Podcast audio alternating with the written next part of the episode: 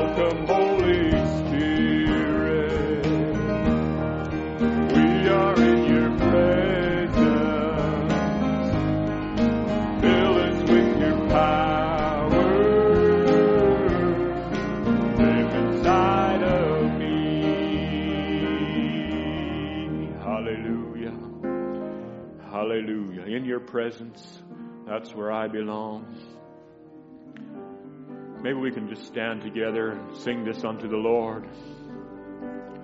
In your presence, that's where I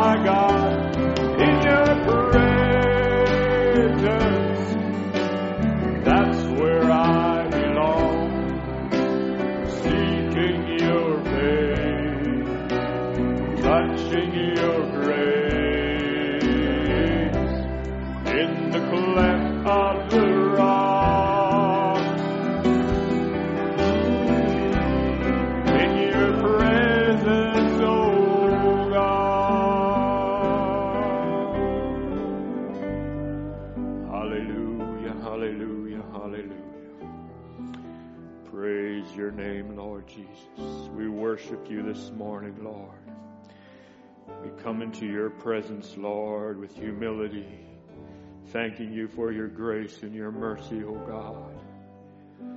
Oh Lord, you came to us when we could not come to you, Lord.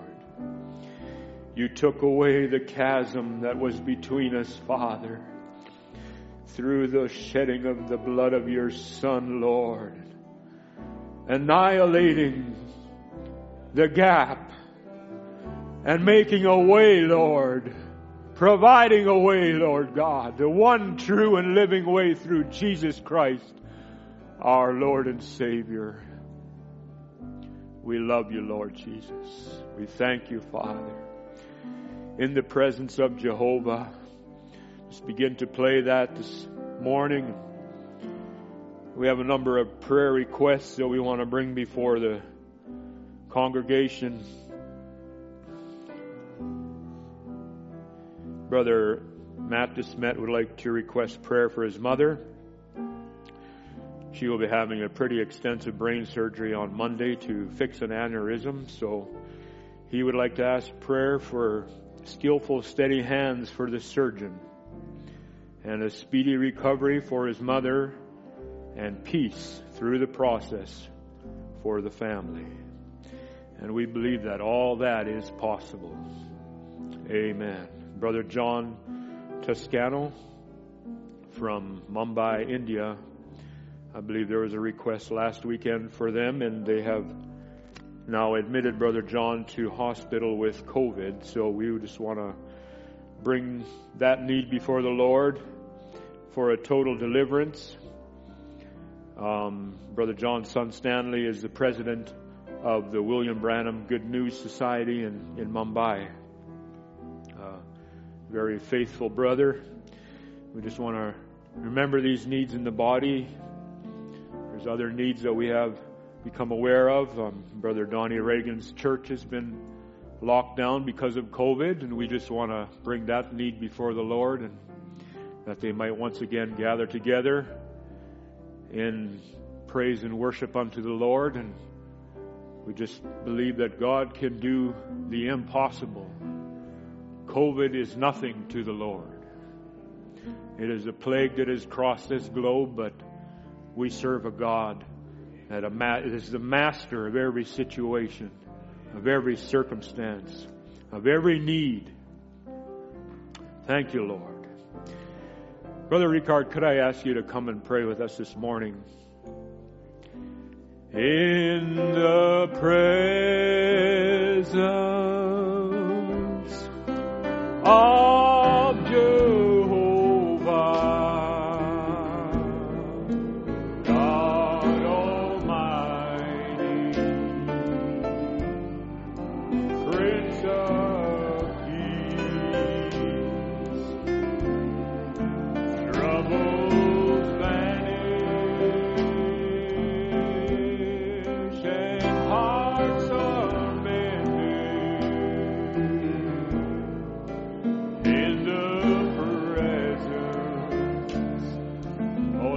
let's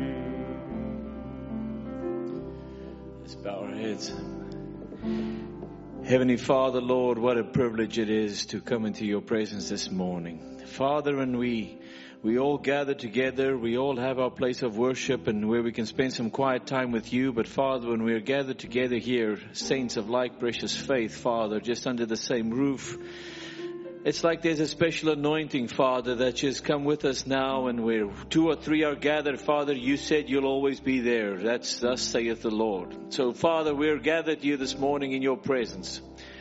Lord, for we know how valuable that presence is. Your, your prophet told us only a moment. It's all it takes, Lord. Only a moment in your presence can change lives. Father, and as we're here gathered here today, we pray for that presence to come to minister to our hearts, Father, minister to our souls.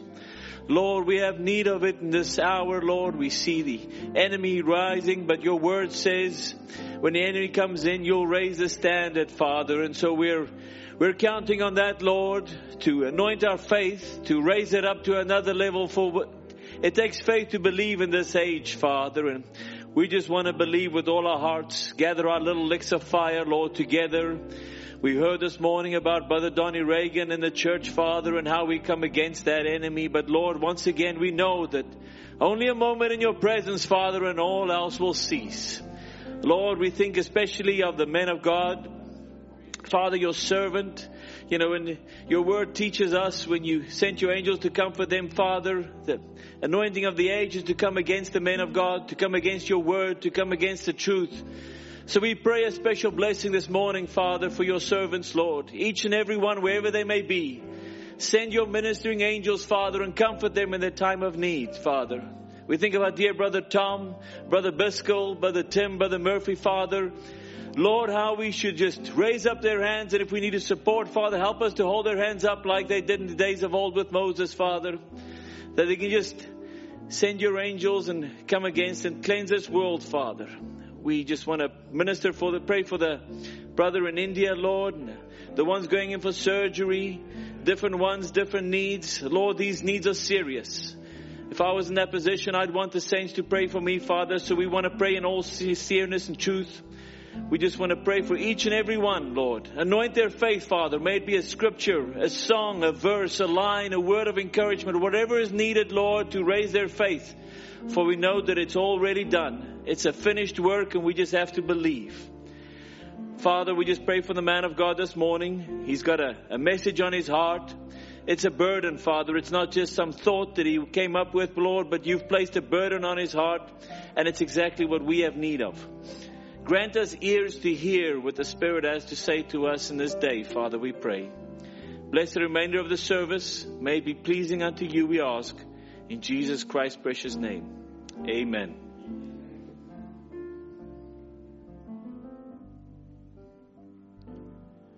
Thank you, brother. You can have your seats this morning. I just want to welcome you, Brother Stephen and Sister Lillian. Good to see you here. So I want to welcome all that are gathered with us on the streaming down at the chapel and at the camp and, and wherever you're gathered in your households, wherever that may be. We just want to wish God's blessing on you and trust that you feel the presence of God that we feel here. God is not limited by time or space. As a matter of fact, He has created time and space, and He moves in it freely. Amen. I am one of the few, one of the few. Um, that is number 78, key of G, I believe.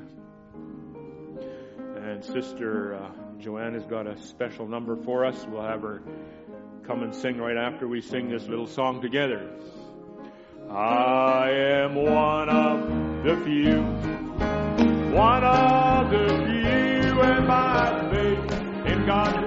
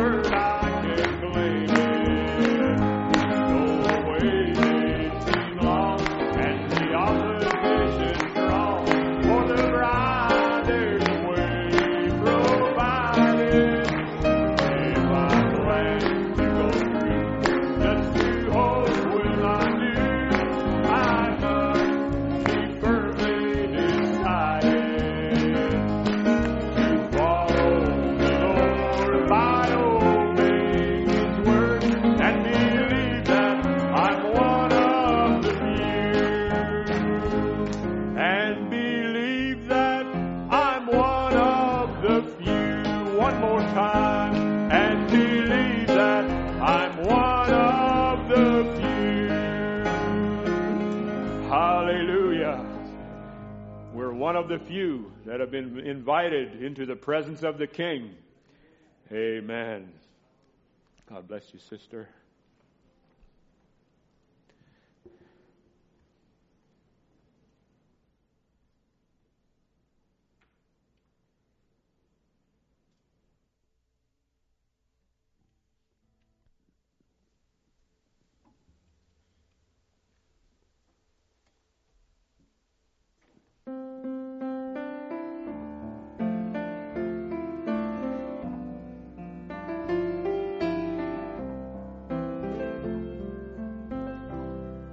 This world we're living in, the corruption, hate, and sin keeps my soul a grieving.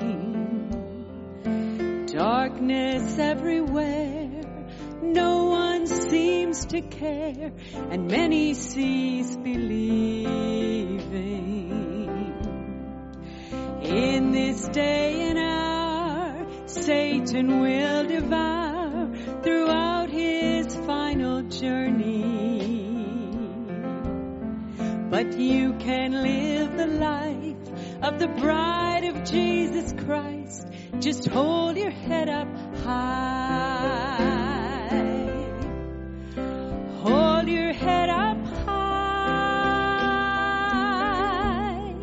Spread your wings and fly. Ride the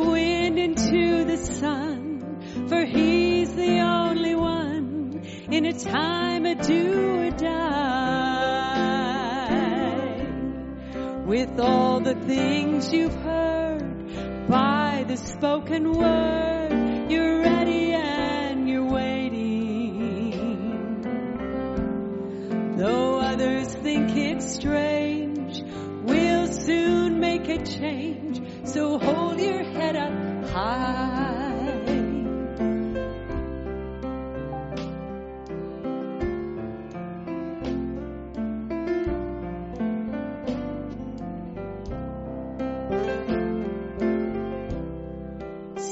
Satan doesn't care. He'll catch you unaware and try to pull you under. He'll work with all his might, even try to take your life. Oh, is it any wonder? He'll time and time again remind you where you've been and help you to remember. But Jesus paid the price for his bride a sacrifice. So hold your head up high. Hold your head up high. Spread your wings and fly.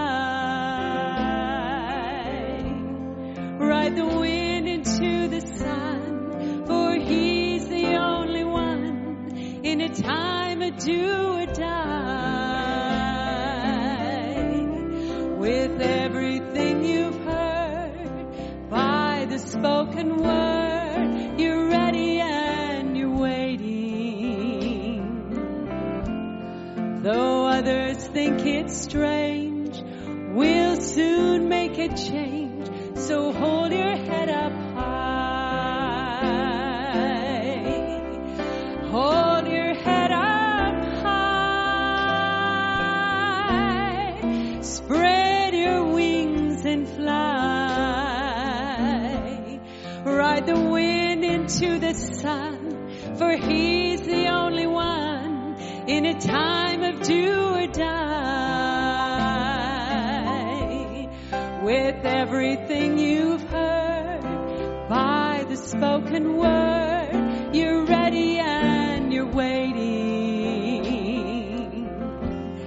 Though others think it's strange, we'll soon make a change. So hold your head up high.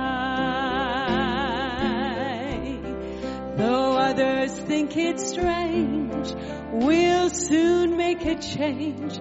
So hold your head up high.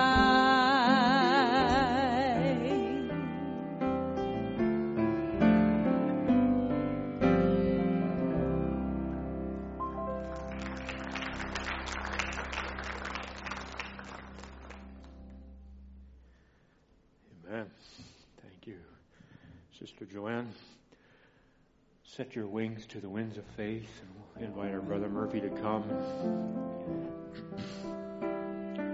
One time I was going for a, a little exercise on the power line pathway over here in Cloverdale, and I was watching an eagle circling, going a little higher and a little higher in the thermal updraft.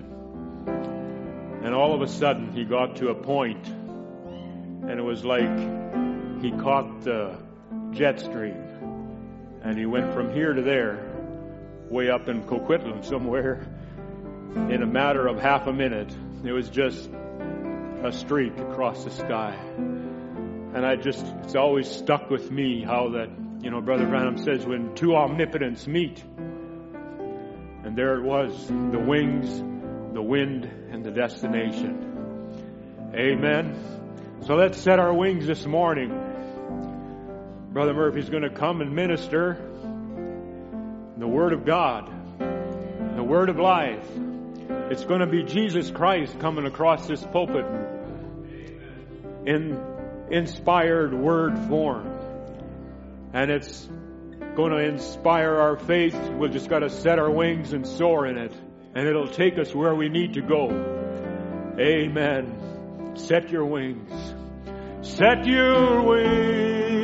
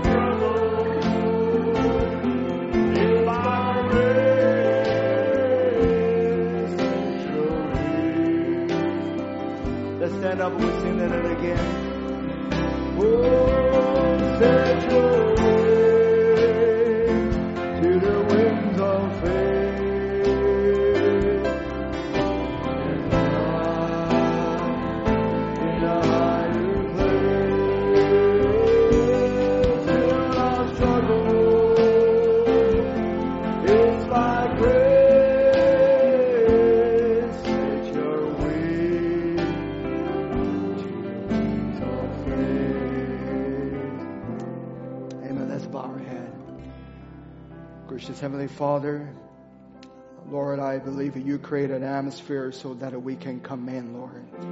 We can come in to believe. We can come in to know that our God is the same yesterday, today, and forever. It's not just a saying.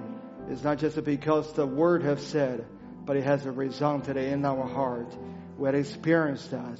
Experienced that our God is the truth, that our God is a faithful, that whenever that a two or three gather together, that you're amongst us, Lord. So Father, I just pray that you will let your spirit that move among us again to meet every need as we come and bring our need to you. Lord, we bring the need in, but Lord, we bring the answer out. Lord, because we expected an answer come from you. You're the healer. You're the deliverer. You're the one that gives us the strength. You're the one that solves every problem. Lord, it's just as uh, Brother Ricardo has prayed, it was just one moment in your presence. Lord, everything will be changed. Lord, it doesn't take a long, it doesn't take a lot of word. Lord, it just take a sincere heart. Come before you and lay before your presence. And Lord, we come as well we are. And we don't bring anything. But Lord, we just bring a sincere heart before you and ask the Lord to come on the scene, that meet every need and speak to every heart. We thank you, Lord. Lord, we give you all the glory. Let us know that God, we're coming, have been looking forward to you. Lord, we come with such expectation, not expecting men speak, but we expect God speak to us. Thank you, Lord. We ask it in Jesus' name. Amen. Amen. I'll just ask you to um, uh, turn to the scripture. Thank you, uh, Brother Nathan, for the song leading, the musicians, and appreciated every effort that they put it in. Uh, thank you, especially uh, Sister Joanne, for the song. It just um, it means so much to me. I think now is a time that we hold our head up high, and because of the redemption, is a drawing nigh to us. And um, let's turn to the book of um, 1 Corinthians, uh, chapter 5. 1 Corinthians chapter 5.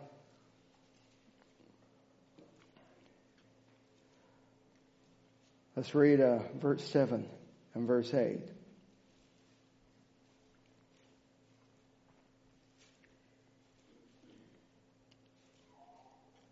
Purge out therefore the old leaven, and ye may be a new lump, as ye are unleavened.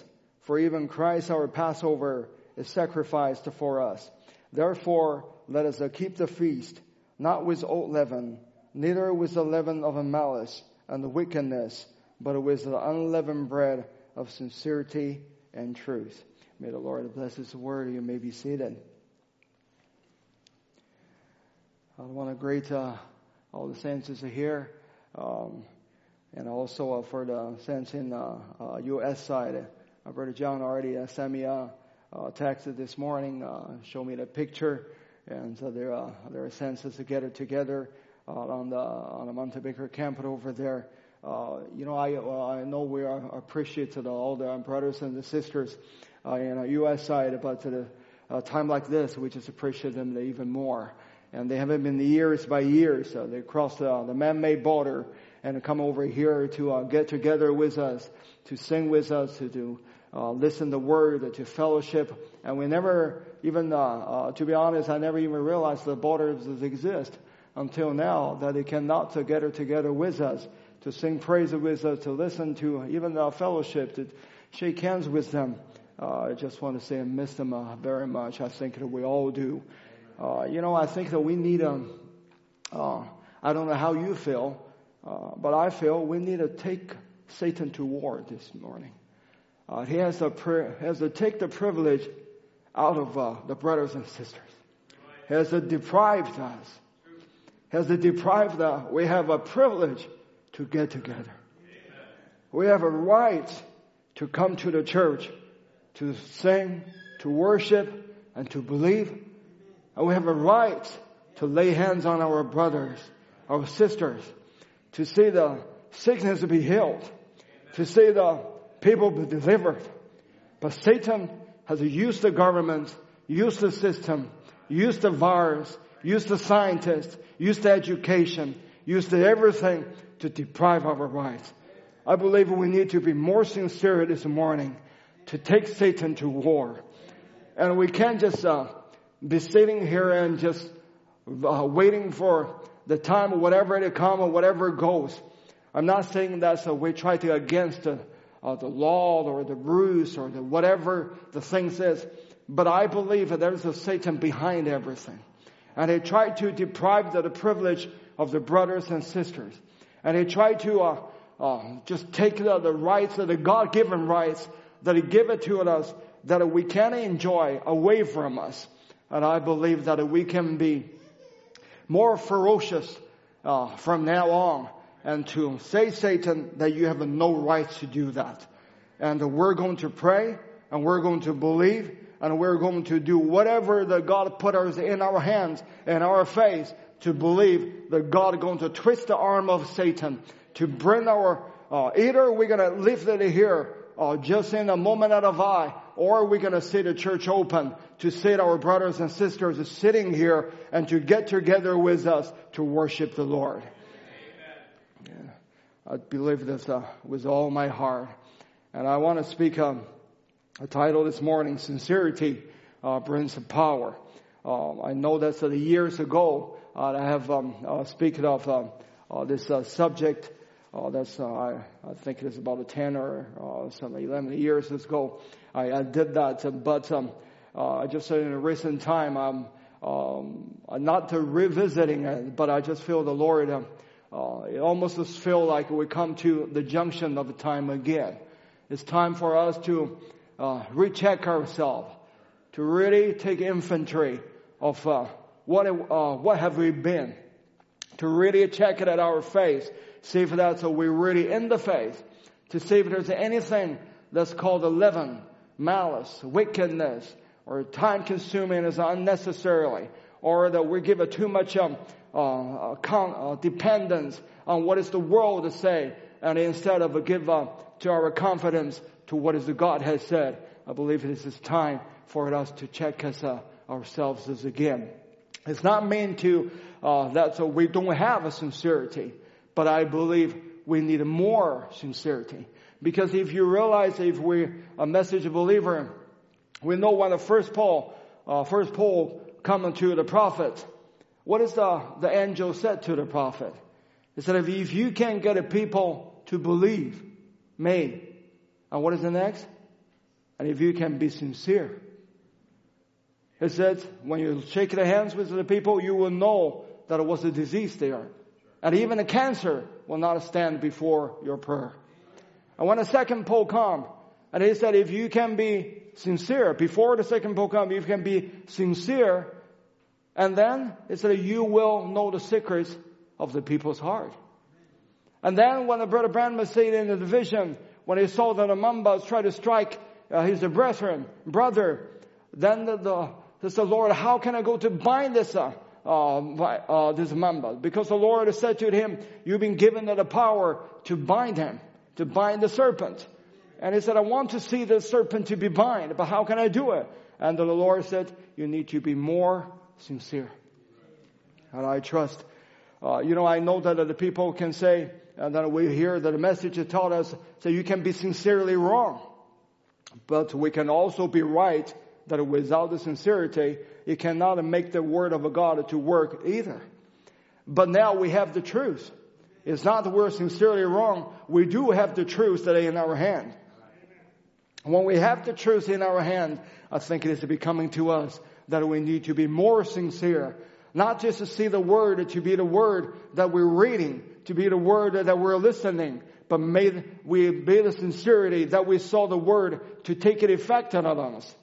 To see the word is working, to see the word is delivering, to see the word that that's uh, not just the words that we said we believe, but we saw the word is on behalf of us to deliver, to heal, and to transform a person's life, to make the nature completely changed to the new, a new being. And we, um, uh, as I was reading um, uh, in the book of Genesis, uh, maybe we can just uh, turn to it. Let's turn to the book of Genesis, uh, chapter uh, uh, 13.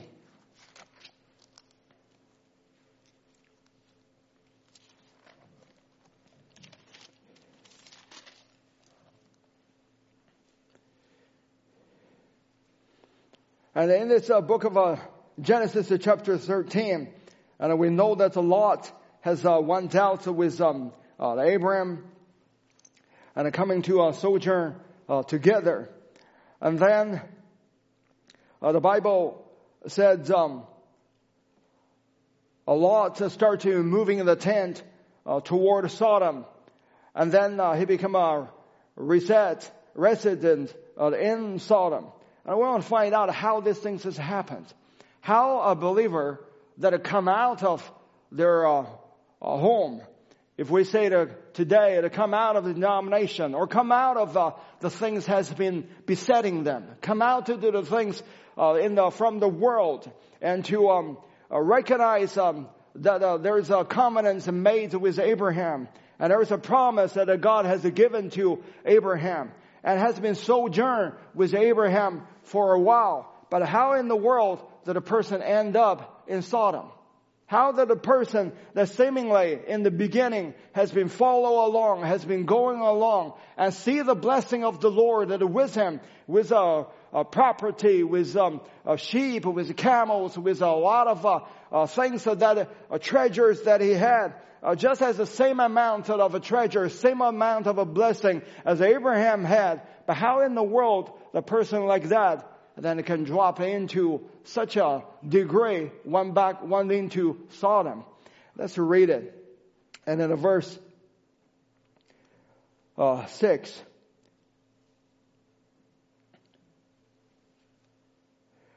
It said, and the land was not able to bear them that they might dwell together, for their substance was great, so that they could not dwell together. And there was a strife between the herdman of Abraham's cattle and the herdman of Lot's cattle. And the Canaanites and the Perizzites dwell then in the land. And Abraham said unto Lot, Let there be no strife, I pray thee, between me and thee, and between my herdman and thy herdman. For we be brethren, is not to the whole land before thee, Separate thyself, I pray thee, from me. If thou wilt take the left hand, then thou wilt go to the right. Or if thou depart to the right hand, then thou will go to the left. And Lot lifted up his eyes and beheld all the plan of Jordan, that it was well watered everywhere before the Lord destroyed Sodom and Gomorrah, even as the garden of the Lord, like the land of Egypt, as thou comes in into Zoar. Then Lot closed him chose him all the plan of Jordan, a large journey east, and they separate themselves to the one from another. And Abraham dwelt in the land of Canaan, and Lot dwelt in the cities of the plan, and the pitches tent toward Sodom. And we saw this as it happened when they are all coming out of the from Ur, and they all um, they all had a revelation. They all uh, had uh, the Lord asked Abraham to come out of that, and Lot uh, followed his uh, uh, Abraham's going out. You know, many times uh, there's a one time there's um uh, the brother in China, and uh, you know brother Caleb. I said you uh, probably shared it with you many times. And he told me the one thing. He said, Brother Murphy, he said, I don't have a vision uh, like um, Brother Ed that I had. And but he said, I don't need to have the, the vision like Brother Ed had. I just know he's the vindicated person.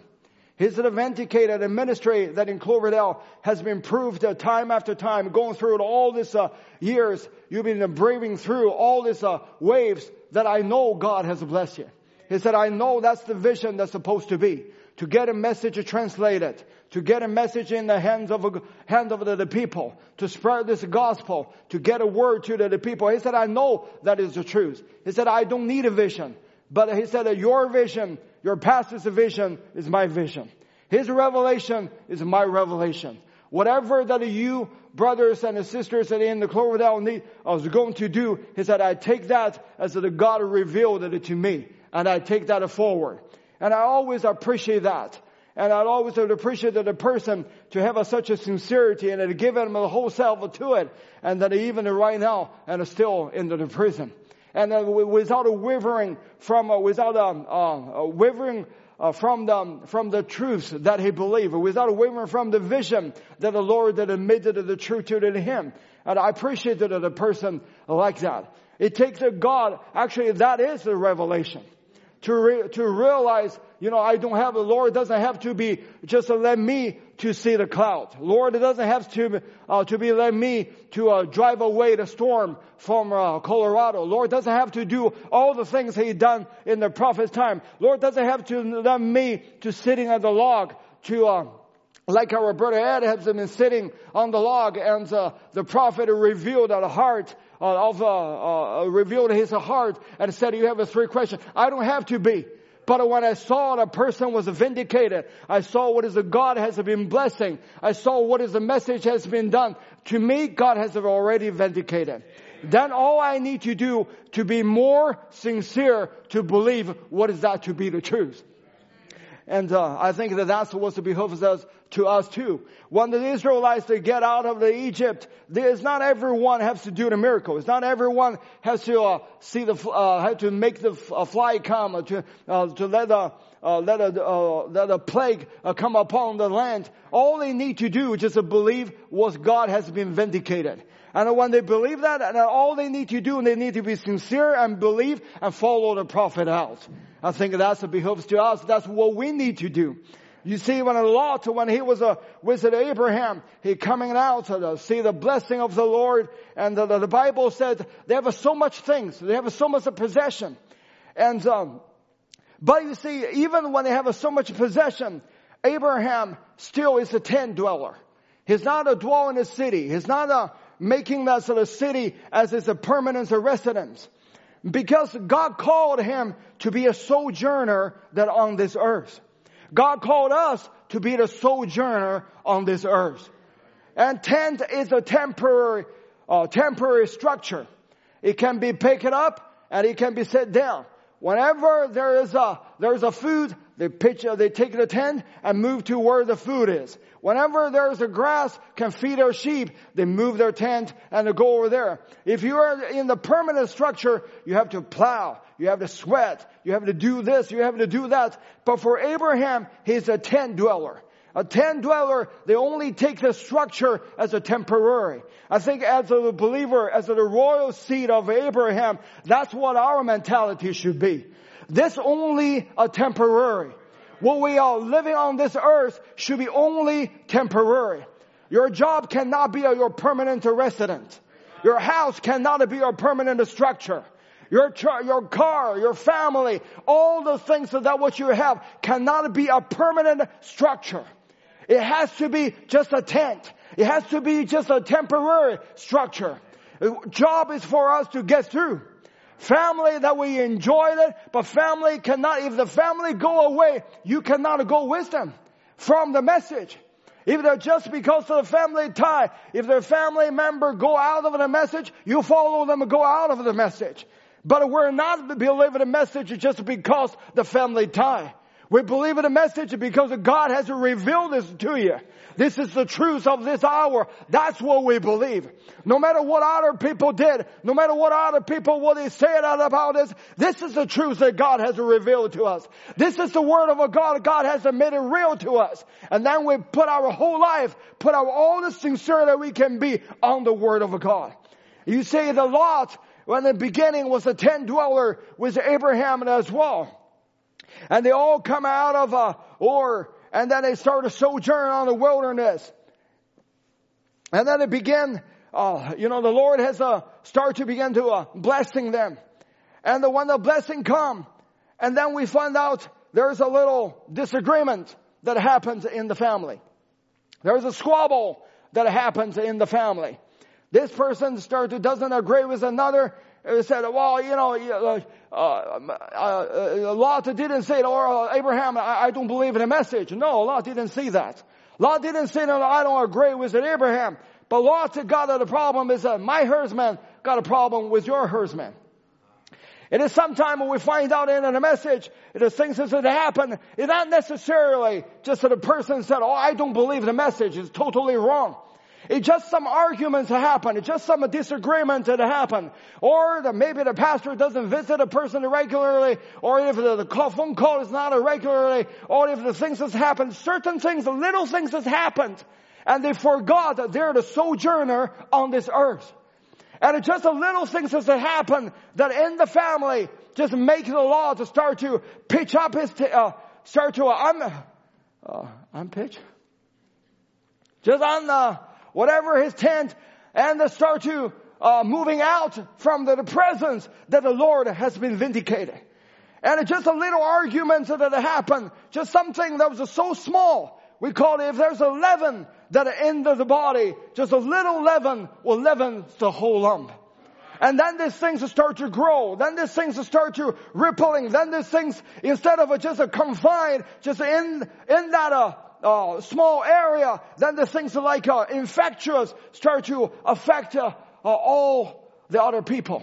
Their family member, their friends, and uh, before you know it, they start to get their tented out. Then they said, oh, we'll just go somewhere else. And it might be, it might be not to say that they we don't believe the message anymore, but they started saying, you know, because of this. Or some people said, oh, because of my wife. And some said, oh, because of my, uh, my husband and because of my, uh, uh, my children, or because of this brother, or because of that brother. And that, that squabble start to happen, and then they start to unpitch their tent and start to get going. And that's what's exactly happened to Lot. And he, the Lord blessed him. Sometime I find out that the blessing, if he doesn't handle it well, the blessing can be a curse to a believer. If the person is not made for that, if the person it's not the builder revelation. It's on the word of a God. That uh, the word is their absolute. Then they start to, one little thing has happened, another, uh, some little things has happened. It just make it a person start to have a disgruntled uh, about the, the, word and uh, disgruntled about uh, the message that in this hour. But let us always remember, God called us to be temporarily on this journey. On this journey, is everything is just a temporal. Your family is temporal. Your job is temporal. And your relationship is temporal. Your love for your children, I would say, is temporal. Because when we get to the heaven, you won't have your children just as a, you know, as what you are now, just a little baby. You don't have the wife like what you have, a, uh, the wife relationship right now. But there is a love so surpass everything that we know of. But that should be the permanent goal that we're achieving. That should be the permanent destination that we try to seeking. If we only just make the message just for, to apply for our life, just make this life a little easier, just to make uh, uh, my husband to become a love me more and my wife to become a sweetheart, my children not to go to the world. We lost the vision. The calling to Abraham is the Lord said, I will give you the land full of milk and honey. I will give you a permanent residence. I'll give you a permanent place that you can permanently living there. But this world is not your permanent residence. All you need to do is just sojourn here, just passing by. Your house will never be big enough. Your car will never be new enough. Your children will never be cute enough or sweet enough. The things that you own this world you hold it so dear will never be so dear enough. Only when you're permanently go that God revealed to you said, I'm calling you to have a body tent. I'm calling you, I prepare a place for you. I'm calling you to go to the land of a promise. I'm calling you to go to the land of a resurrection. That is the place I'm calling you.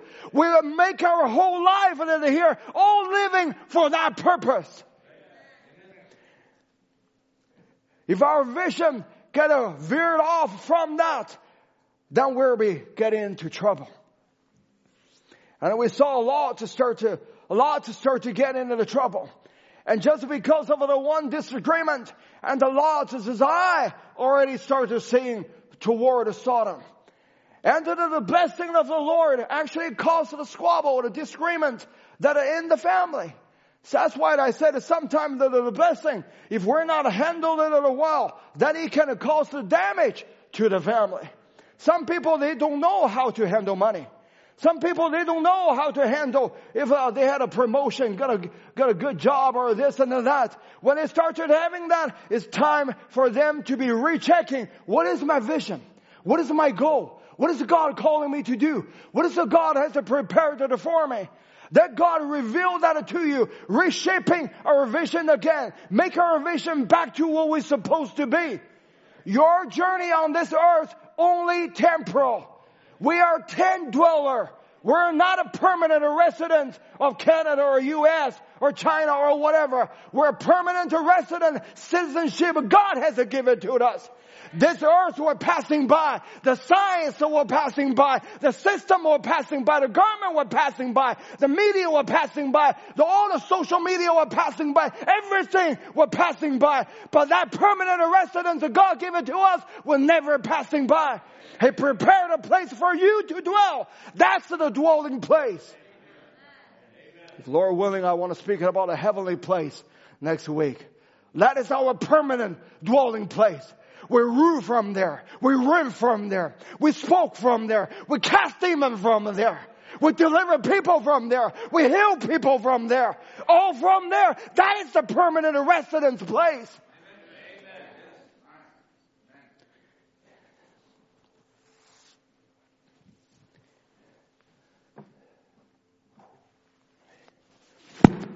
Sorry.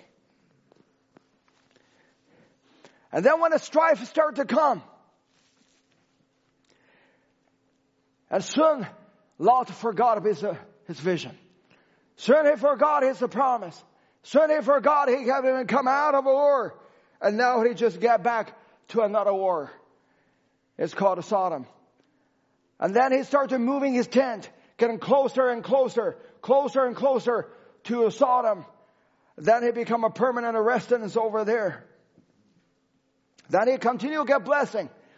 He got a, he become a mayor of the city or judge of that city. And, uh, uh, seems like everything was going well, but he lost his family. He lost his children. And Abraham, though he doesn't have a children, but God gave him a children because he keeps the vision true. He keeps his goal right. He's uh, continually to become a tent dweller. If I should say he's a sincere to the promise the Lord has given to him. Nothing changed him. But Lot, though he's sincere in the beginning, but he never sincere, he never be sincere all the way to the end.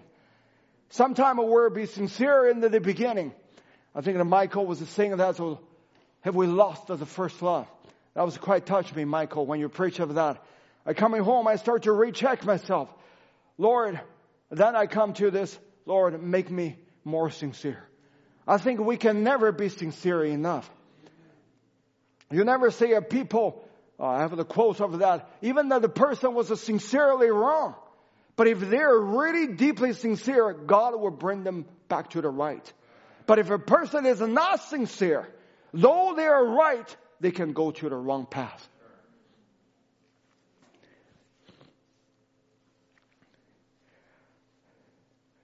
When we're talking about a sincerity, as I said in the beginning, I'm not saying that uh, we don't have sincerity. But I'm saying that we need a more sincere. And we're sincere. We believe the word. And you can come to justification. You can come to sanctification. You can come to the baptism of the Holy Ghost. And then the Holy Ghost himself, the life of Jesus Christ living in you. But you still have to be, keep on sincere. To believe the word. To see the word is the truth. Disregarding whatever your feeling is. Disregarding what your emotion is. Disregarding what anybody else has said. But you always be sincere to the word of God. Whatever the word of God has said is the truth. That is the truth. Your feeling is not your dependent. Your feeling is, a, you're not supposed to depend on your feeling. You're not supposed to depending on your symptom. You're supposed to depending on what is the word of God has said. Be sincere to what is the word of God has said to you. And be sincere to what is the word of God has said about you. If he said that there's a rapture, I'm sincere enough to, to believe I'm one of that. If God said that there is a spotless bride, that's all the same that I believe that I'm a one of that. Not haphazardly, but sincerely to believe. Not because of my feeling of it, but because the word of God has said so. But even when we have the Holy Spirit, even when we have the life of a God living in us, we still need to be more sincere. Who can be more sincere than a prophet? He's the most sincere person that in the world. And I remember the one time I want to read it in the message, but I remember talking about the, the, a man would have phoned him. Uh, he was on the tax issue. And then a time he was so bothered about a, a lawyer or an accountant and he just, uh, uh just be, beside himself. And then uh, one time the, the lawyer uh, or accountant that called it again. And Brother Branham, I hear the, the phone rang. He said, who's calling? And his wife said, oh, he's that lawyer again. And Brother Branham just telling him, I'm not here. And then he was stepping out of the house. And when he coming back, and then his wife said, uh, you know, is that all, all together, uh, uh, everything's just right? To be honest, if it to me, I don't even care. Probably to us, that doesn't even come uh, bother our mind. But for the prophet, the more the, the, the person that the Lord has called, it seems like the little leaven that's in there, Lord want to get rid of that. Because God said, I needed a bride is without a spot, without any blemish. God wanted that the bride was totally ruled out or purged out any leaven that it is. And then the, the prophet, he said, um, oh, he said, oh, that's, uh, that's no problem. He said, I was not here. I was just out. But he said, when phone rang, you were there. Well, that's okay. Just forget it about it. And then they go to pray for the person and uh, the voice said that, you know, you're not worthy to pray, to pray for that person. And quickly, the, the, the prophet was repenting from that. And then the, the prophet go, uh, come to the repentant and then they go, uh, go back to the cave and then they pray it again. I think it's just for us. We're probably thinking, Lord, I'm wrong. And then we just go forget about it and go, go forward. And for the prophet, he prayed, he said hours by hours from the morning until the afternoon. He prayed, he said, Lord, I believe you forgiven me. But Lord, if you, if, if you are, he said, Lord, just bring something. Let me, uh, let me know that you forgive me. And then he prayed hours by hours. And then he saw, he saw the, the wind start to uh, blow. I, I cannot remember exactly what his uh, situation was. But there was a little breeze that was coming forth. And then he, he felt the, the burden just left to him. Then he, uh, he said, the Lord, I know you have uh, forgiven me. I was thinking, how, what a sincere heart that other person is. If a person like that, who can be more sincere than the prophet? But you see, when we're talking about a sincere, we're not only talking about, you know, you do the wrong, you repent. You know, you made a mistake and you repent. Or you go out to the, uh, to a certain, the things that you shouldn't do, you come out, which that is a sincerity. There's a get rid of or purge out to the, the leaven out of us. But when we're talking about a sincerity, it's a sincerity to the word. Because of the prophet, when he has the ministry revealed to him, he said, if you can make people believe, and if you can be sincere, He said, then this administration on him, he can hold in the hand and knows people's disease. If you can be sincere, he said, you will know the secrets of the people's heart. If you can be more sincere, he said, you can bind that mamba. You can bind that serpent. That's what we need to do. That's the sincerity that I'm talking about. That in our life, there's certain things, Lord, required us. You need to be more sincere than in all, than, than what you are now. If you want to go to the rapture to see the body change, you need to be more sincere than what you are now. If you want to see the sick was delivered, you need to be more sincere than what you are now. If you want to see the God come on the scene to transform your life, you need to be more sincere than what you are now. But Branham says uh, in investment,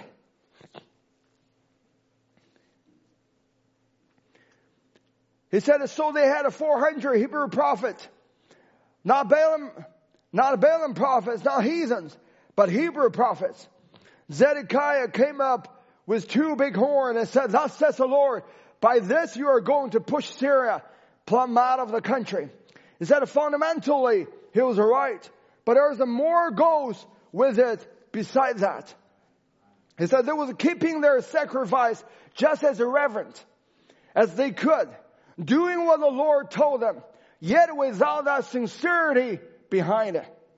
Offering it become a family tradition.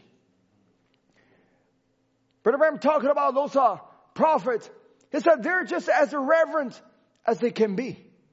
They're doing all the rituals and they're doing all the Lord told them to do. They made a sacrifice and they do everything that is uh, God required them to do. But he said that it become a family tradition.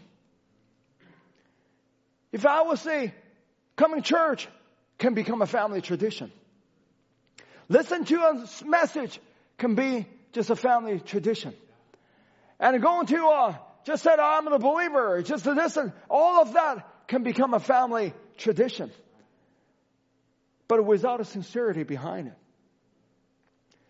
When we're talking about a sincerity, many times we're thinking about, you know, we come as a pious as we can. We come as a reverence that we can. We call that a sincerity. That is not a sincerity. He said of those prophets, they're as irreverent as they can be. When we're talking about a sincerity, we're not just talking about, you know, you'll be polite, you'll be kind, you'll be nice, you'll be sweet, and you'll be uh, doing all the works that you, uh, uh, for the neighbor, for the community, and all of that. That's not the sincerity that we're talking about. We're talking about the sincerity to believe God's word. Brother Branham said that's where we're taught, we're taking Pentecost. A family tradition. He said it got to get more sincere than that. You'd expect God to answer these blessings and promise. You come back to the sincerity of that word. What the word says, stay with it. That is the sincerity that we're talking about. It's not saying that we believe the word, but whatever the word has said, we stay with the word has said. Your action prove that you are sincere to God's word. When you are sincere with God's word, a lot of the time, it looks, looks like you become a odd or a strange person. But that's what is the God required us to be. You know, what when Abraham, he was so sincere to what is the vision, the promise the Lord has to give it to him. And he uh, get out of from a war and to go on sojourn in the wilderness. And to the people in the world, that is so strange. And you left your hometown and go to sojourn and uh, what, what, what are you doing? But to Abraham, he's so sincere. That is so true to him. That word had become so real to him that he literally believed what he ever heard. And not just said, oh, I'm a believer, I'm a believer. He made a move.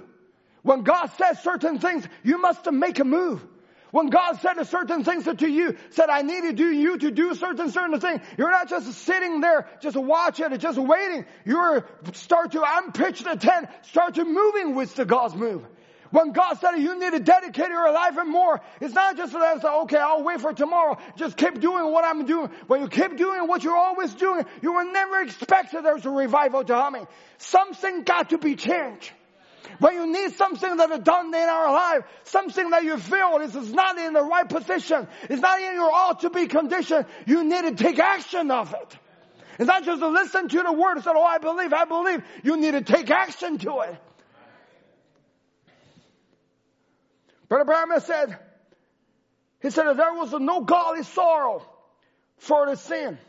It was only a ritual, just a ritualistic from the taking his animal for offering. He never got nothing out of it because he never put nothing in it. If you want to see the revival, you need to put something into it. You need to start to read your Bible. You need to start to listening to the message. You need to start to change your life. When you start to make it a move, that shows you're sincere to God's Word. When you start to do that, when you put something into that, when you begin to care, God will care. When you begin to move, when you do begin to the Lord, I repent. Lord, I need something that is done in my life. This is not my ought to be condition. Something wrong that in my life. Something that's not that what I want to be. Something that I need to be changed. My family need to be changed. The dynamic of the family need to be changed. The revival need to happen in my life. When we start to, to making the effort toward that, God will do the rest of it. When you put something into it, the reason you don't get anything because you don't put anything into it. But when you start to put something into it, you will see that happen.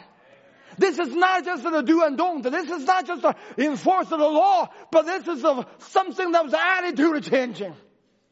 This is some of the desire that in the heart is changing.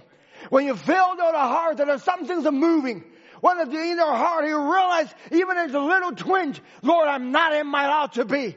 I desire something changing. I desire something happening in my life. Something happening in my family. That is the God himself attacking your heart. That is the God that I want to bring that to you. I want to bring that revival to you. I want to bring that resolve to you. I want to bring that transformation power that into your life. But you need to put something into it. You need to start the moving. You hear the voice, just like Abraham has to hear the voice. God said to him, move. Where? I don't know. But God said, move. You hear the voice. God said, start the moving. Where? I don't know. But something talking in my heart. Lord, are not in ought to be. Man is not in a man ought to be condition. Woman maybe not in a man, woman's a condition. I'm not in, in the right to be condition. Lord, you ever say to me that I need to move. How? I don't know. Start to listen to the message. Start to giving yourself to the word. Start to saying, Lord, change me. Lord, I needed something done that in my life. I don't want to take a COVID as an excuse. I don't want to take an excuse I cannot come to the church. That's why I have a right to be backslide. You don't have a one right to be backslide. Whoever here on that, whoever look at the screen, whoever look at the camera over there, watch my mouth, you have no right to backslide. God had it speaking to you. You have no right to get back to the cave.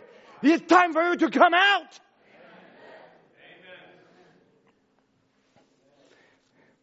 The God is still God. Is the message still message? Is God still yesterday, today, and forever? He's still the same? Is God still heal? Is God still changing person? Is God still delivering people? Is God still can cause desire in the people's heart? Is God can still bring on a revival in a person, in a family's life? He still can do that. You have no right to backslide.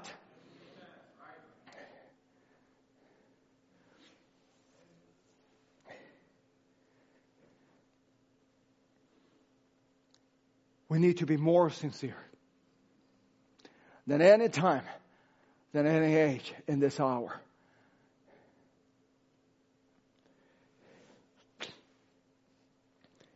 A sincerity is that you stay with the word no matter what or who or how. If God has said so, I stay with the word of God.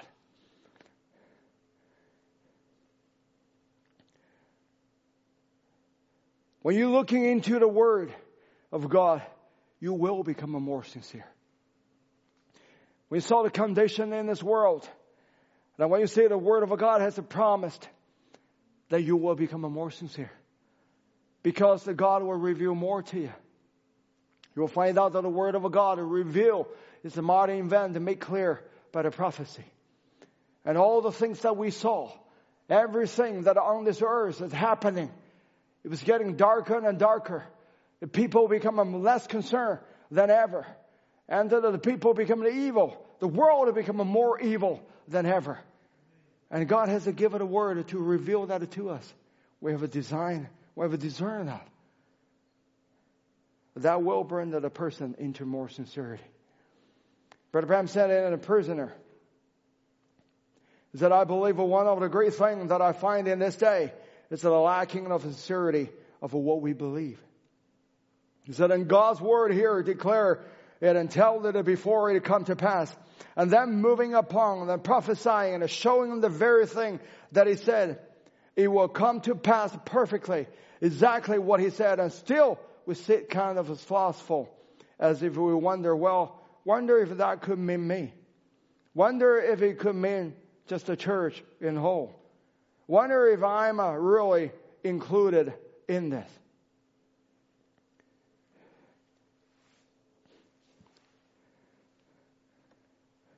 I think the sincerity what brings it to the people to really believe the word of God is the truth. But in this world, people just lost their sincerity. And they're not seeing, uh, it seems that everything just haphazardly. Just whatever comes, whatever goes. You know, if, uh, if, uh, if it's meant to be like this, well, I guess it's just meant to be. I've just uh, flow, the, uh, flow with the, with the water or with the river, just wherever it flows, I'll just go. You know, it just become aimless. People become no purpose that in their life. And I say, and I'll say, sometime I wonder if the believer become like that. The things that's happened in their life, or, or the, we just say in the message for so long, you know, years after years, or 10 years, 20 years, or, or months or years, it doesn't matter. But as the time goes by, it seems like people start to losing their sincerity toward the word. And for the believer, our whole goal is for the resurrection, the body change. But then we start to wondering, am I included in it? Is this really me? Is this a, uh, am I will be a, will be into the, uh, in the rapture? You know, am I included that in this? And I'll say people start to losing their sincerity about it. A sincerity to the word is regardless what's happened or whoever said what. The sincerity of the word, if there is a one in the rapture, then I should be the one. Then I thinking about the, woman that in the Bible, that he, she need a healing for her daughter. And then uh, she come to before Jesus. And she's a Gentile. She's not even included in the program. But she's so sincere. And we can probably have a more knowledge. We see that she's sincerely wrong. It's not her time. She's a Gentile. And she's just a dog. And even Jesus said she's a dog. But she's so sincere. She said, Lord, even a dog eat a crumb that dropped from the master's table. And she got what she got. You have to think about it. She was out of her place. She was out of the program. She was out of the time. It's not even her time. Even her Lord, even Jesus, even God himself said, you are a dog. You're not worth it. I'm not even sent to you. He said, you're not even in the program. But this woman was so sincere and she was so persistent on. She said, even the dog will eat a crumb that dropped from the, the table. And she got what she got. I was thinking about what about us? We have the promise. We're included in the program. If there's anybody to be raptured, that's supposed to be in the message room. If anybody go to the body change, it's supposed to the believer. We have the message. All the mystery has been revealed. What are you talking about? You're, are, are, am I included? Am I, would I be in the rapture? Would I be this? Would I be? You're absolutely in it. If you don't go to the rapture, who goes to the rapture? Heaven cannot be empty. All we need is to be more sincere.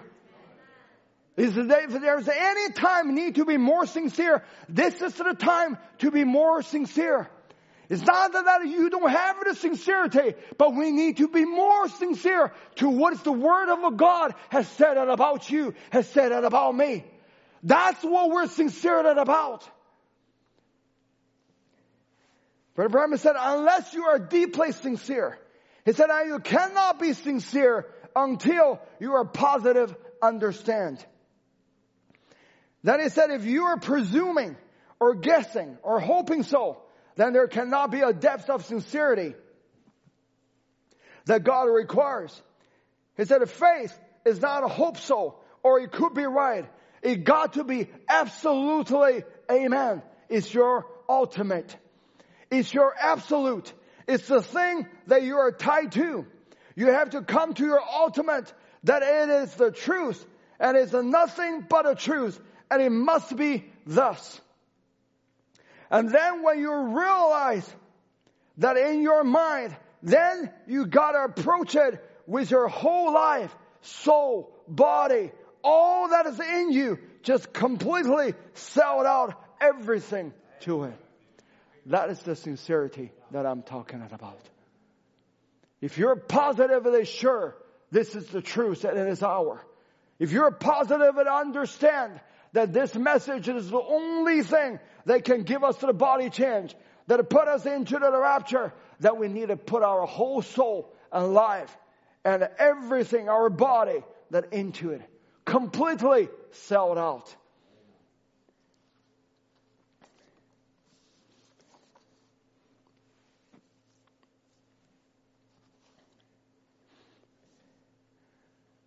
Brother Branham said in the third Exodus, he said, a resting place is the word.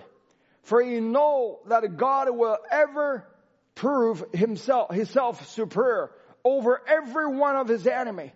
No matter how bad it looks and how the enemy has come in and how look like you're defeated, faith still knows. No matter what symptom that is, Ella. God's word is still the truth. No matter what anybody else has said, God's word still the truth. Because we base our faith not on symptom or on a man saying, we base our faith on what the word of God has said. And we need to be sincere to that truth. It said that when you catch that faith, that you're going to be healed. Every circumstances, everything else, all signs, all symptoms can point that you're dying. You will never move. Its resting place is in the sanctuary of God's word. When faith, genuine faith set itself there, not make believe now, faith. Not hope, but faith. Hope is out here. Hope it was in. Faith is already in, looking out. You're already healed. You're already delivered. God has already put you into the rapture. That's the promise that God given to us. And that's what we believe. We need to be more sincere than ever. To believe in what the word of God has said to be the truth. Your children is already be saved. It's not as it will be. It's not that in the future your children is already be delivered. That is the word of God has said. That's, that's what we believe. That's what we need to be more sincere.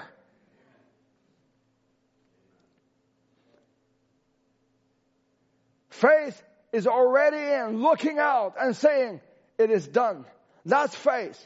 There's where faith take his resting place. For he knows that God will never, never let an enemy ride over the top of him. I just love that. You know, God has never lost a battle. You know, God has a arch uh, enemy, and we have a, a loss of enemy. All the devils has been released, has been uh, released in this hour. But the word of God said he never, never let the enemy right over him. God had never done that. He never failed at a battle. He never failed at a one promise that he has to promise you. Whatever God has said, he always fulfills his promise. And all he need to do, need us to do, is be sincere and believe whatever he has said.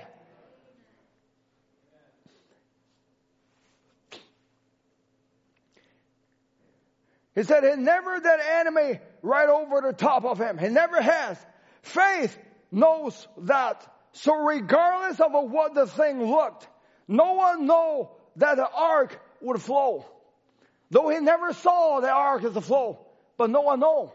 You know, your knowing is not that you're saying. It's not what you see that, uh, uh, you know, that determines. It's what you believe that will determine.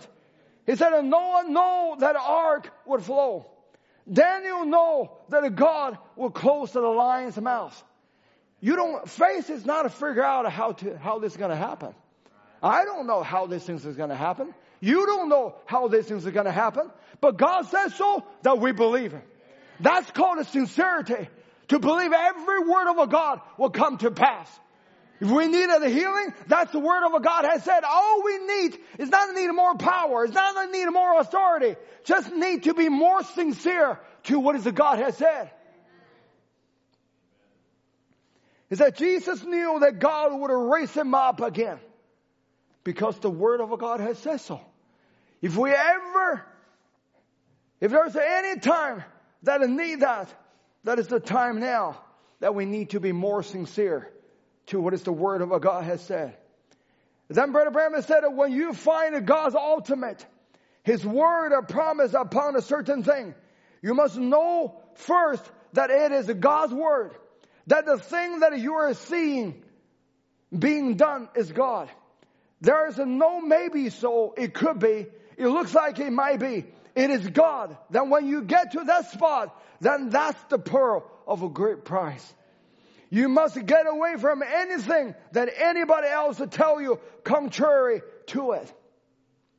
This is the great pearl that the Lord has given to us.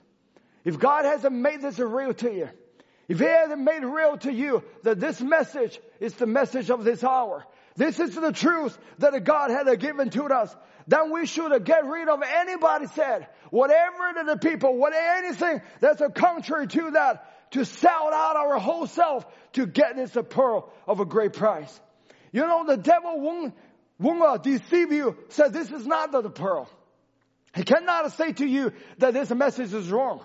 He cannot say to you this is a, you know, yeah, there's no such a thing of a God. There's no such a thing of the, the message of this hour. Everything that uh, Brother Branham is doing is just a false, it's just a fake. He was, uh, to most of the people, he's not going to say that.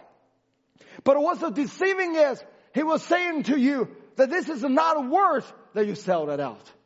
It is a great pearl, but it's a pearl, right? But it's not a pearl that you can sell all your life, all your soul, all your body to it. That's the deceiving part. That he can say to you, well, you need your job. You need all of this. You need to, you know, have some entertainment. You need to have your fun. You need to have all those kind of things. But in, in order for you to get to the pearl with a great price, God requires one thing, that you must sell out everything to get to the pearl of a great price. That's unreservedly. I'm not talking about you sell your, your cars, your house, and then uh, donate it, and, or you, I'm not talking about that. I hope you understand me. But you need to sell out of your whole being. You need to give it all your time. You need to give your all your mind, give all your soul, all your spirit. Make your permanent resident in the heavenly realm. Not to make your permanent resident on this earth. All these things will pass away. You just say, Lord, you, you gave it, you're taking it away. Everything over me is all yours. I dedicated my whole life. I consecrated everything that I have to you. Lord, I sell out of my whole being just for that pearl of a great price. He said, you must look to what God has said. And when he promised and seen him to do it, he said, then that's your ultimate right there.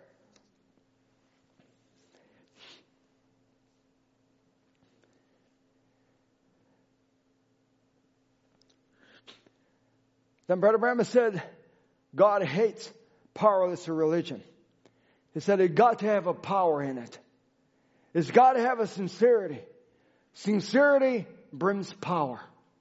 Sincerity brings real worship. Not forms, but genuine power worship to know that you passed from death unto life.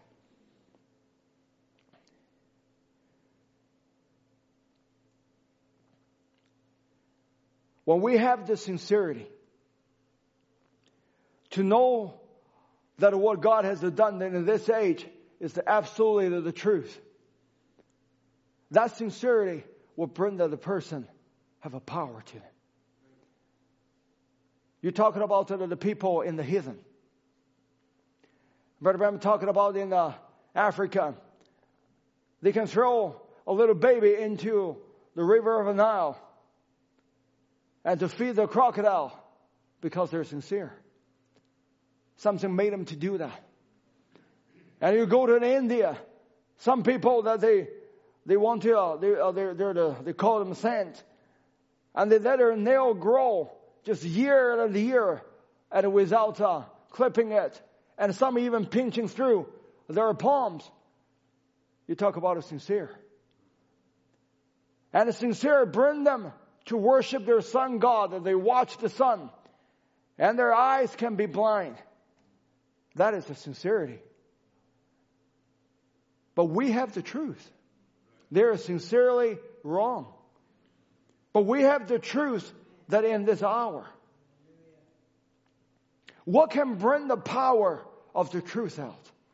If the sincerity can bring them to uh, kill themselves, to kill their baby, what the sincerity to God's truth can bring us?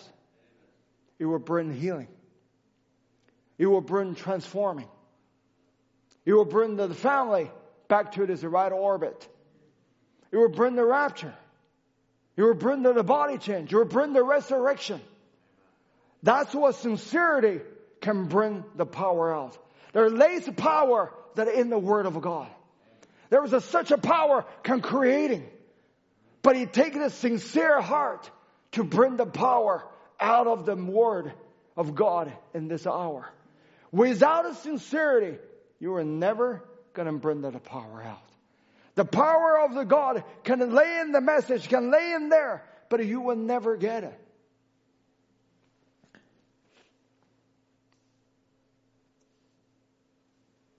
When I talk about a sincerity to bring the power, we're not just talking about, you know, uh, you're sincere to pray the Lord to give me a, you know, give me a, a, power to cast out a demon. Give me a this, uh, uh, give me the gift uh, so that I can speak in a tongue. Or I'm not talking about the sincerity about the, the gift.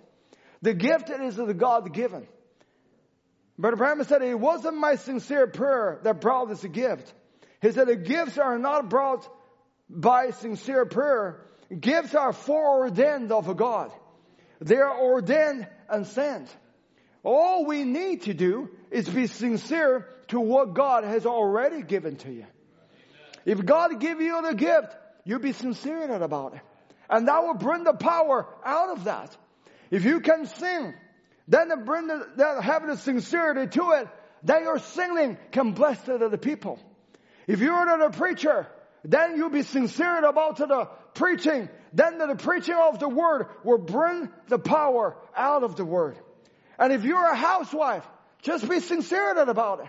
And just wash your dish faithfully, watch your bowl faithfully, and do whatever you do. Seems like it's such a simple thing. But if you be faithful, you be sincere to it, and not be gruntled to it, God will use that to bring power out of that.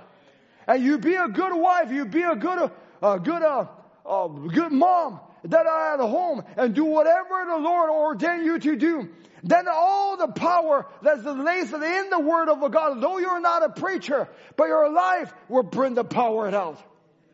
And you will bring your children upright.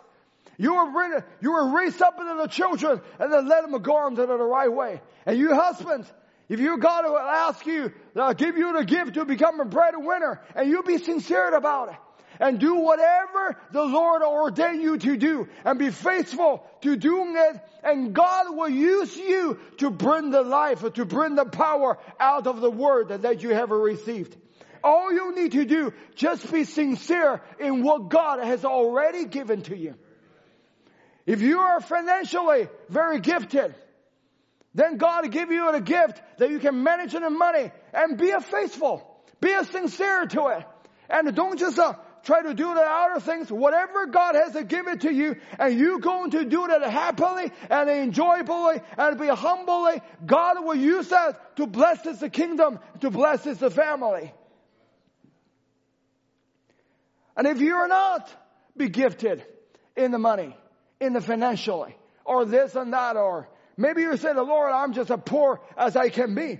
But if you're just sincerely and to be faithfully to the position the Lord will given to you, you just happily and enjoyably just go to the work. Sometimes you cannot even make it ends meet, but you faithfully come to the church, faithfully to believe the Lord, to worship the Lord, to trust the God in everything that you do. God will give you a permanent place in heaven. Even that you are on this earth, it seems like that we're so poor that we cannot make ends meet. But when you get in there, you are not one bit of inferior to any of those other brothers. All we need to do, just be sincere what is God has given to you. Brother Branham said in the Shalom, he said, trusting in Him for the future. You've seen Him and vindicated His word in days past. He said, He will arrive on time. He said, don't be weary. He will be here. That is the word has a promise to us. God doesn't ask us to be just figuring it out at everything. The word is not for us to figure it out. The word for us is just trusting in Him. Whatever that He has said, that we believe it. But God never asks us to blindly just to believe it. He always make His word become a positive. That um, whatever that He has said, He will fulfill His word. He will confirm His word. He has been vindicating His word. You think about the vindication, the proof that we had in this message.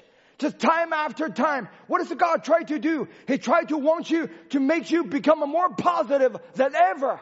To know that this message leads the power to can solve every problem. This message has the power can deliver, deliver every situation. This message has the power to heal every disease. This message has the power to cast out every demon. And when we're talking about a casting out a demon, many times we're thinking about it like a prayer to Branham. Just go by the prayer that a demon just run out like a cat, like a, a bat that's just flattening out. We doesn't have to do that. Do you realize that you cast out a demon every day? Do you realize you cast out a Satan in every day that in your life? Demon was bothering you every time. Demon was putting thoughts that it into you. What you did, you rejected him. What have you done? You casted him out. You just be sincere about the Lord. You have said, you give me the power to cast the demon out. Lord, in the name of Jesus Christ, I cast him out. He put a doubt in it in you. What you did, you rejected him. What have you done? You casted the demon out. You actually cast him out every day. You don't have to just say, uh, oh, I saw the, the demon just running out, and just roaring out of, that's the prophet. He was in that other realm. He saw that the demons are something like a bat and something like this and that. And he was on the platform. That's the ministry that God gave it to him. But you're not inferior at all. The same power laid in him, that's the same power laid in you. But it just is in another different form.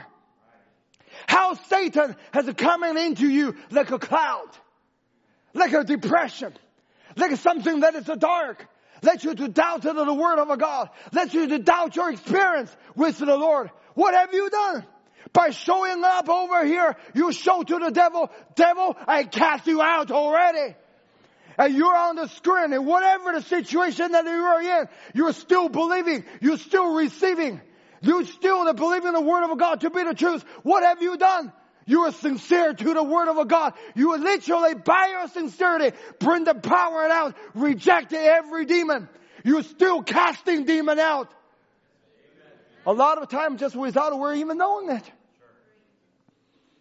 You don't have to seek him the, the power and to try to come the, you know, uh, just, just do what all the ministers to do and do what the prophets was doing. In your daily life, every day, you are casting him out.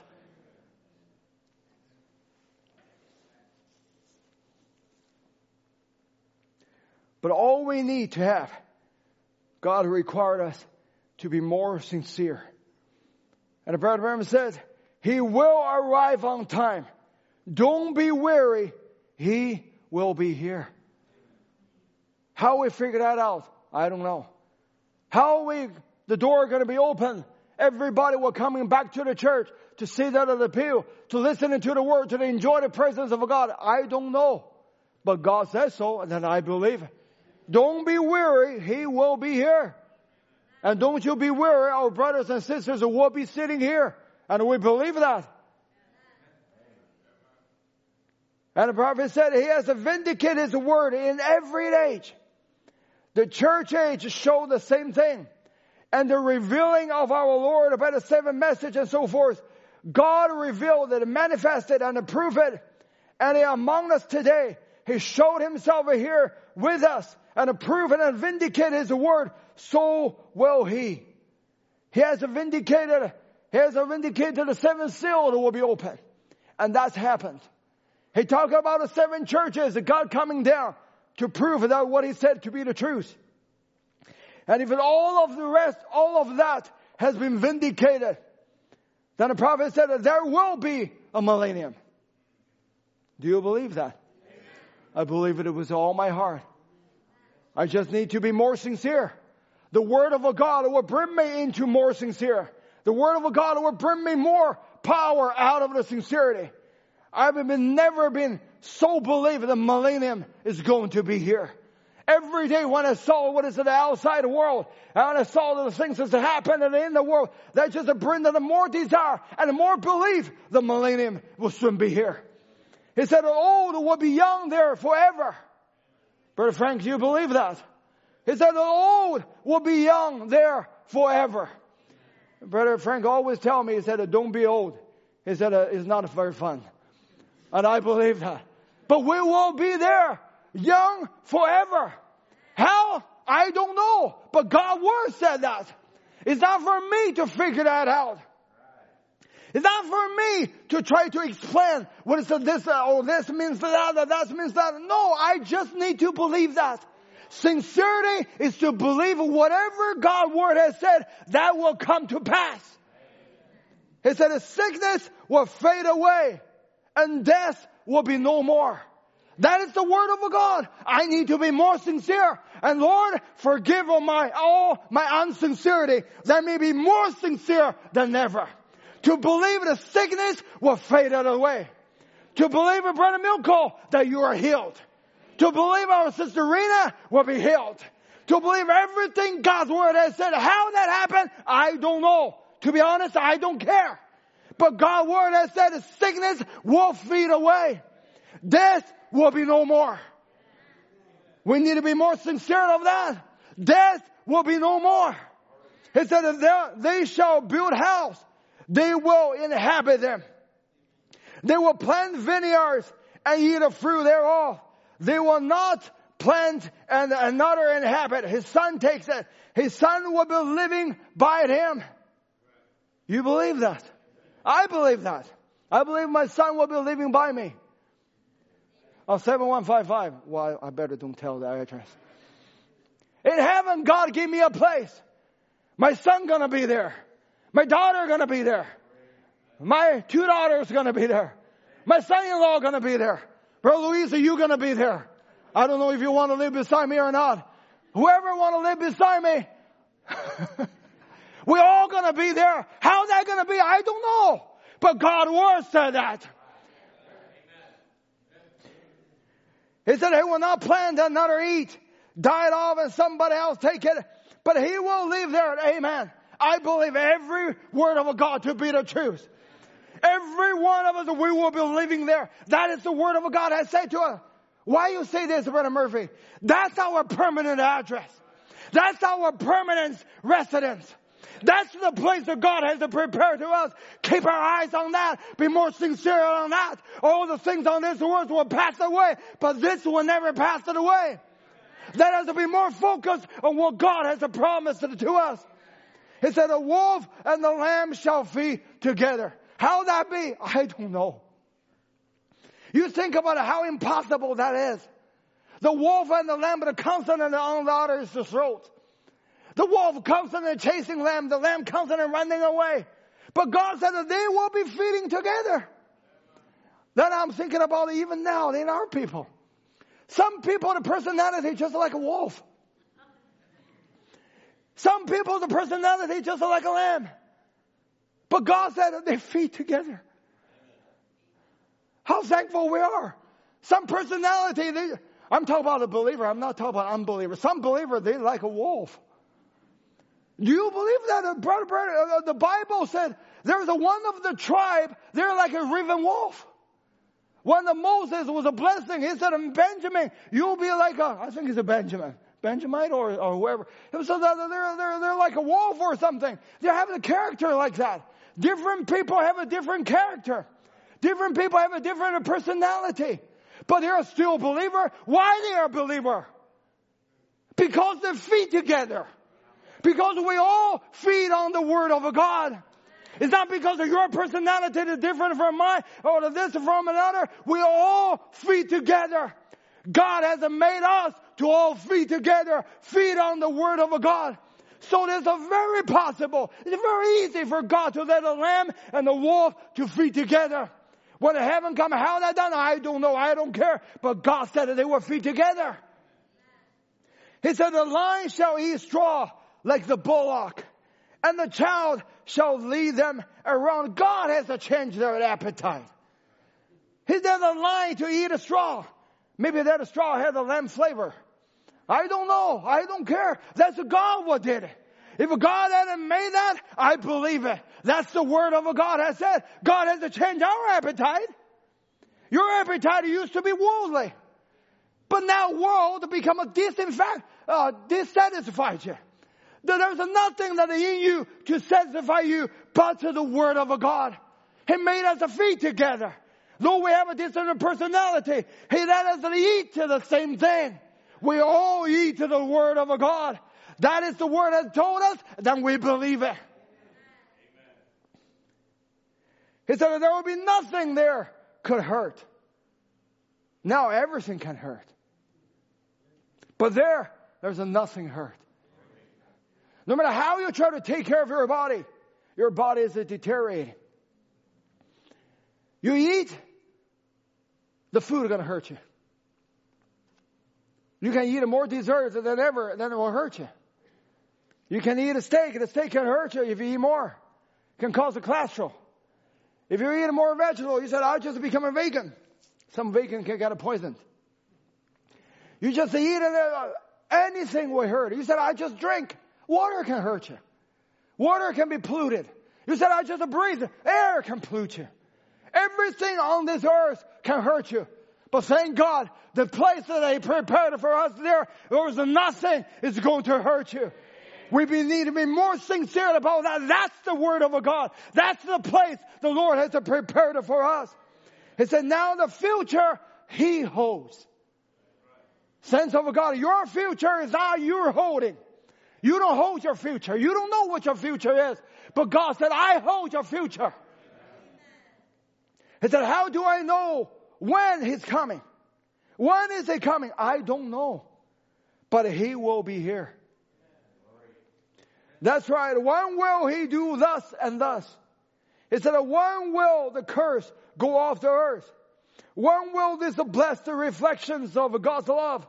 Of trees standing here and shining out and the flowers and things. When will the immortal grow? He said, I don't know, but they will. When will all the reflection of a man's heart a desiring to live? At hospitals and doctors and operator, operations and a crying and grave, when will it all cease? To a glorious reign, reign with the Jesus of a thousand years of shalom. When will it? I don't know. He said it will be there. I don't know how he's going to do it, but his spoken word will be vindicated when the Son of righteousness shall rise with healing in his wing.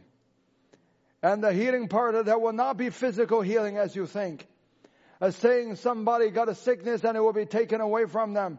That's what he's doing now in type. God will give you the divine health. And you will never be needed healing anymore. You will never need to grow. You will never, never need to, to be healed to, uh, you know, out of this uh, cursing anymore. He give you the divine health. You will always be healthy. You will always be young. That is what we need to be more sincere about. That's what we need to put our hope, or put our focus, everything, our whole body, our whole soul, our whole spirit on it. That's the thing that we need to be looking at. He said, but the whole creature will be changed. This mortal would take on immortality. This old age would jump into youth. Amen. Well, how will it be? I don't know. But it will be there. The prophet doesn't just figure out everything, knows everything, and it tells us everything. The prophet has the things that he doesn't know. But God vindicated me enough so that we can know whatever that God has said through the prophet, the vision, everything, God has already made it to come to pass. If that has already been vindicated, been fulfilled, then we have a right to believe everything that God promised us. Though our eyes don't see it, but it will come to pass. We're looking for the rapture. It's not just to try to escape the trials, the wickedness, and what happens on this, wor- on this world. But we're looking forward to that eternal realm that God has promised to us. And through the message has to make that real to us. That's why we do everything that we can on this earth. We print printing the book, we translate, and the people that's sitting under the prison for the gospel's sake. We send in the Bible to Uganda to do everything we can to further the gospel because our eyes is focused on the things that we didn't see, but God has a promise to us. That's the thing that we should focus our whole self on. May the musician come.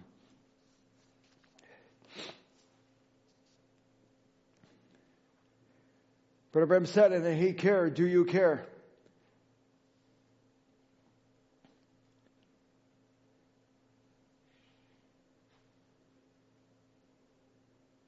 He said, cast your care upon him. He cares for you. Be sincere about it. You care enough to be sincere, for he has proven by his vindicated a word that he cares. He promised to send it, and he's done it. He promised in the word, and here it is. He cares now. How about you? It's you all to be, it's you all to care next. He cared enough. He cared enough to conquer every enemy for you that all you have to do is to be sincere and believe it. He conquered death. Death and nothing for me to conquer is already conquered. And we need to be more sincere about that. Sickness and for me to conquer. It ain't for Christ to conquer. is already conquered. And we need to be more sincere about it. He said, I just have to carry enough to believe it. All, he said, are you afraid of what somebody else has told you? Are you afraid of the doctor's diagnosis? Are you afraid of what the church will say to you? Are you afraid to stand there toe to toe to the devil? Say, I have confessed my sin. I have laid aside everything. I have believed every word. Here I am, Lord. Create in me a care. You care for me. I care for you.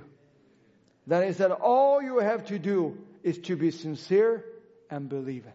Amen. That's the everything that a God requires to do. If the word of a God has said, no matter what situation that you're in, no matter what sickness that you're battling, no matter what kind of a, the trials that you're going through, but he said all you have to do is to be sincere and to believe it. May the Lord bless every one of you.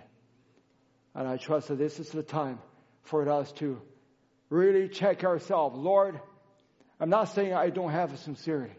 I do have the sincerity. But Lord, just make me become a more sincere for the greater call, for the greater things that God gave it to us, that is set it before us, that in front of us, let us to lay hold on it, to be more sincere and to believe that every God every word of God He has a promise, then He will make it come to pass. Let us stand.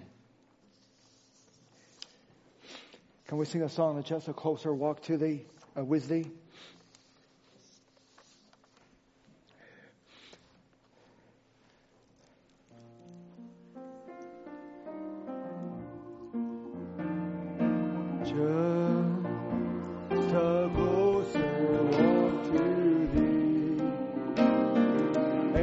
Make this and become a dedication.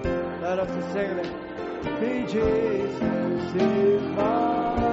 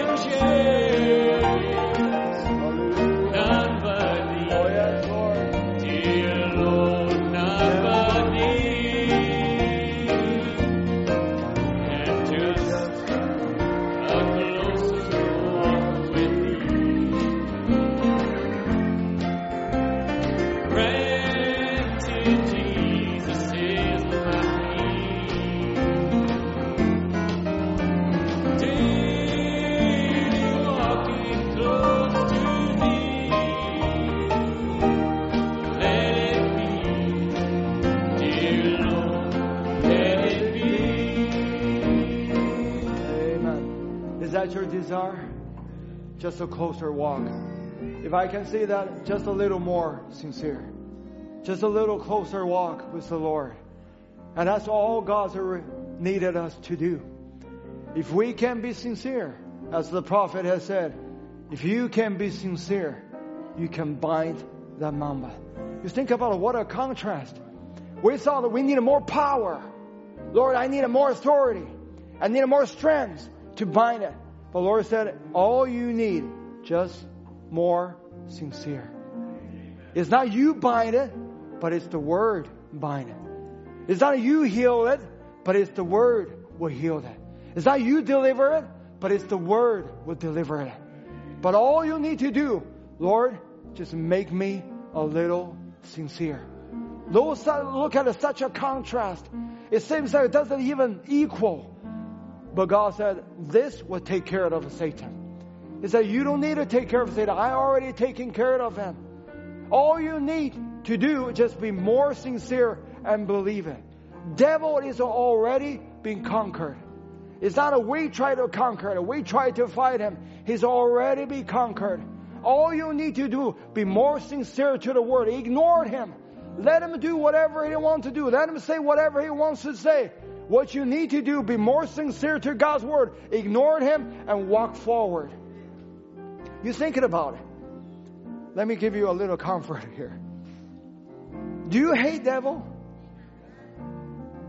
The rest of you don't hate him? I was very surprised.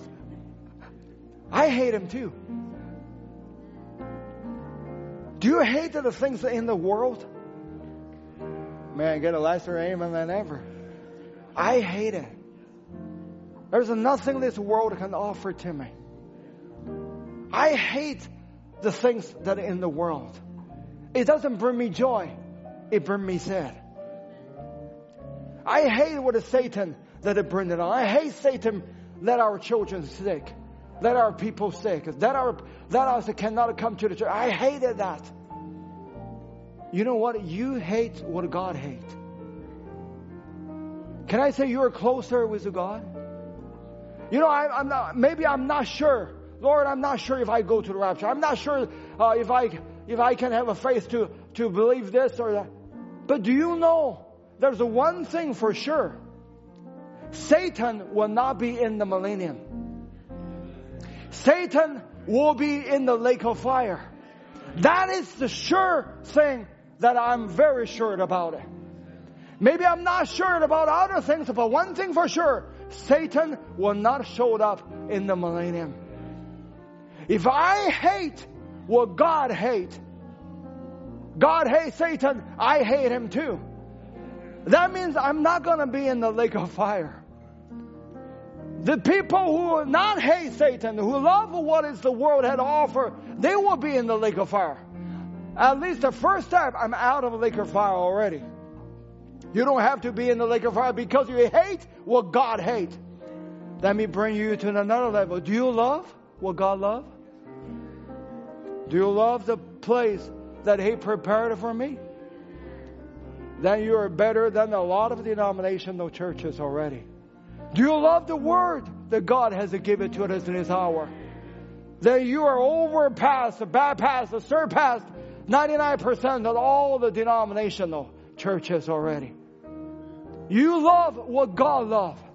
God love righteousness. I love righteousness.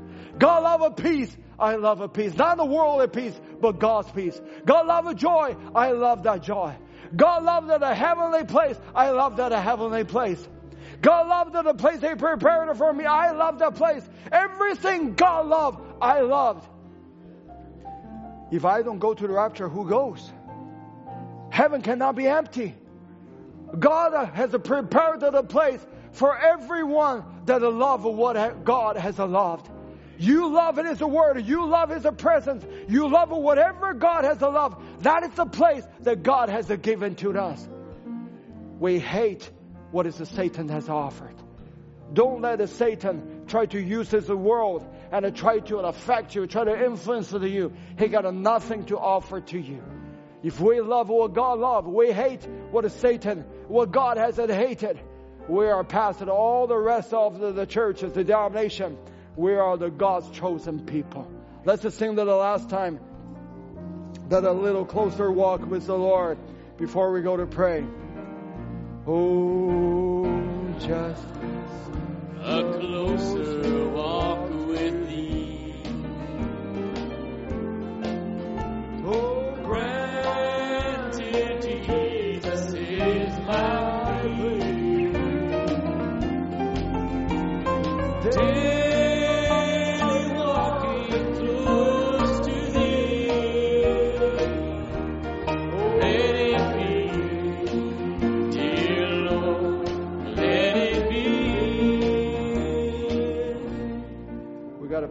Request, um, brother, brother Jose, brother Jose Rosales, uh, request a prayer for his sister. His family currently uh, fighting uh, COVID-19 virus. So that's to remember our brother's, um, uh, his sister's uh, family. I'm not sure where uh, they are.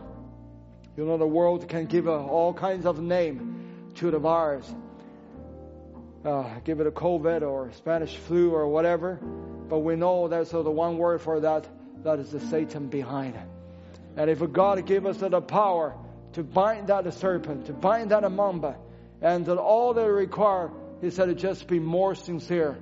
And uh, that's the Lord gave us, uh, give us uh, an example here that we can be more sincere. And let us uh, pray together that uh, bind that Satan and try to affect our brothers, sisters, and family. And if you have any need, and if you know that your loved one has any need, and you can raise up your hands, and that we all go before the Lord and ask the Lord on behalf of us to take care of the need. Our dear Heavenly Father, Lord, how we love you, Lord. Lord, there's nothing in this world can really make our heart satisfied. Lord, we can eat, and uh, no matter how much we eat, how good food that we eat, Lord, it will always be something better. And we can live in a house, no matter how big, how beautiful the house is, it can always get better because people will not be satisfied. But Lord, when we eat to the Word of God, Lord, it totally satisfies us. It satisfies our hunger. It satisfies our thirst because your Word is enough. Your Word is sufficient for us. Lord, that we come before you with a sincere heart, as sincere as we can be. That on behalf of our brother Jose, for his sister, now this is fighting this virus, which is Satan behind it. Lord, we believe your word to be the truth. You said, Lord, if we can believe, Lord said to the prophet, if he can believe, let the people believe him and be sincere about it. Even cancer will not standing before him. That promise is not only to the prophets, Lord, I believe that a, pro- that a promise is also to every believer that have a sincere heart to believe your word to be the truth. Lord, if we can believe, Lord, if we can be sincere about it, nothing will stand in front of the believer. Lord, because by your stripes, that as we sincerely believe your word, that my dear brothers and sisters of family, they are healed. Lord, you send out of the word to heal all our diseases. And you are the Lord that healed all our diseases. Lord, we believe your word to be the truth. Lord, we send it to the word of a God, send it to the promise of a God, and attune our dear sister in whatever she's in. Lord, and may her rise up with a face to take a hold of the promise of a God, to recognize the word is the truth, to recognize that the presence of a God. Even now, this is wisdom, and take a hold of it and believe it, and to drive away the spirit of a demon. Lord, we believe in every word to be the truth.